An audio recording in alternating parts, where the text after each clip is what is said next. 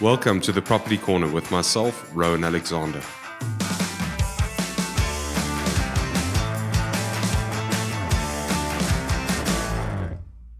Okay, so welcome back to the First Time Home Buyers series.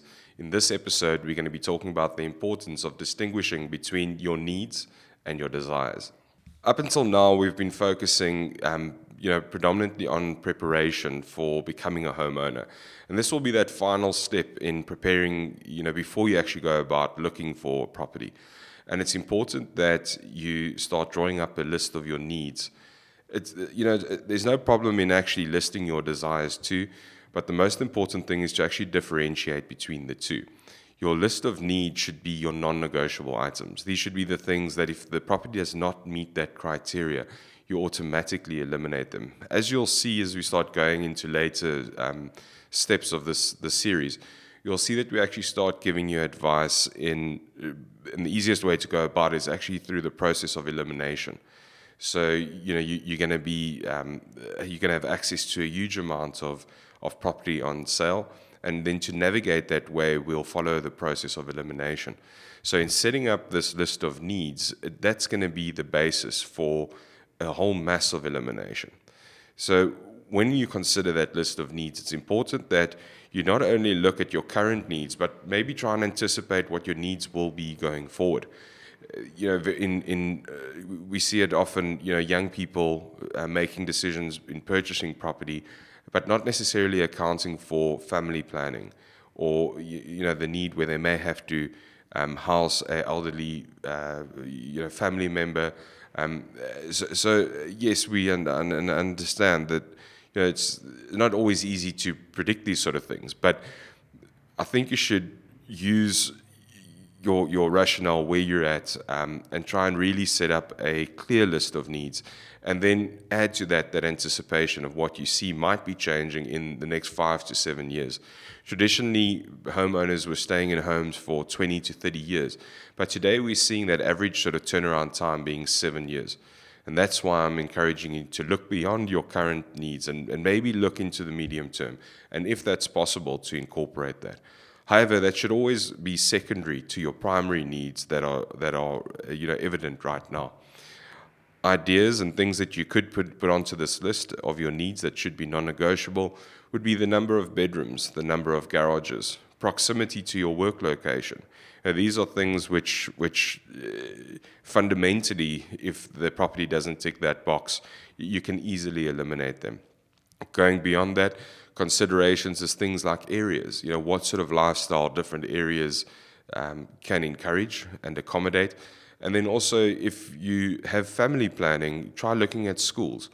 Today in South Africa, schools have become a, a very big motivator for area driven purchases. Purchases are looking at catchment areas for schools, schools are full to the brim. Um, and you know the, the schools have tightened their regulations as to where they actually take children from. So, for that reason, schooling has become a very prominent uh, factor in decision making, along with, as I've mentioned, that proximity to work.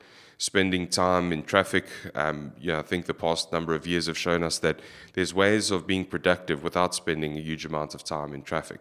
And if you can, you can locate yourself in an environment where you are close to either your workspace or your support network, um, there's huge benefits in doing that.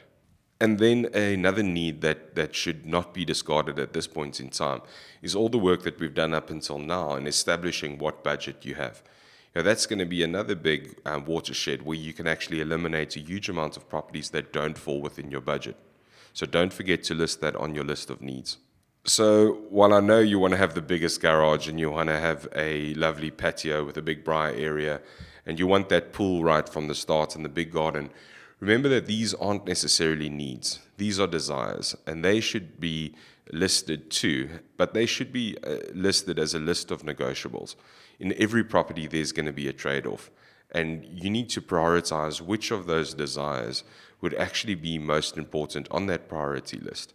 And this will also help you further navigate beyond your needs, the desires, and when you're comparing a number of properties, you can compare that list The needs, as we've said, are non-negotiable, but the desires would become the negotiable part of actually, you know, landing uh, uh, up in a particular property. So it's important to track them too, because if you find two properties the same value, same area, what's going to be the differentiating factor? It's the ability to service those desires. And be sure not to, to, to mix the two. We see it very often where, where things that would actually be desires, which can be catered for at a later point in time, are found on people's necessity and needs list. You know, we've given examples of things like patios, swimming pools, um, you know, an additional uh, playroom, things like that. While you might not need them right now, they very easily can be added to the property at a later point in time. But it's difficult uprooting from one area to the other because you have incorrectly identified a location where you'd like to be. So, with this in mind, you'll now be able to start your search for the ideal property.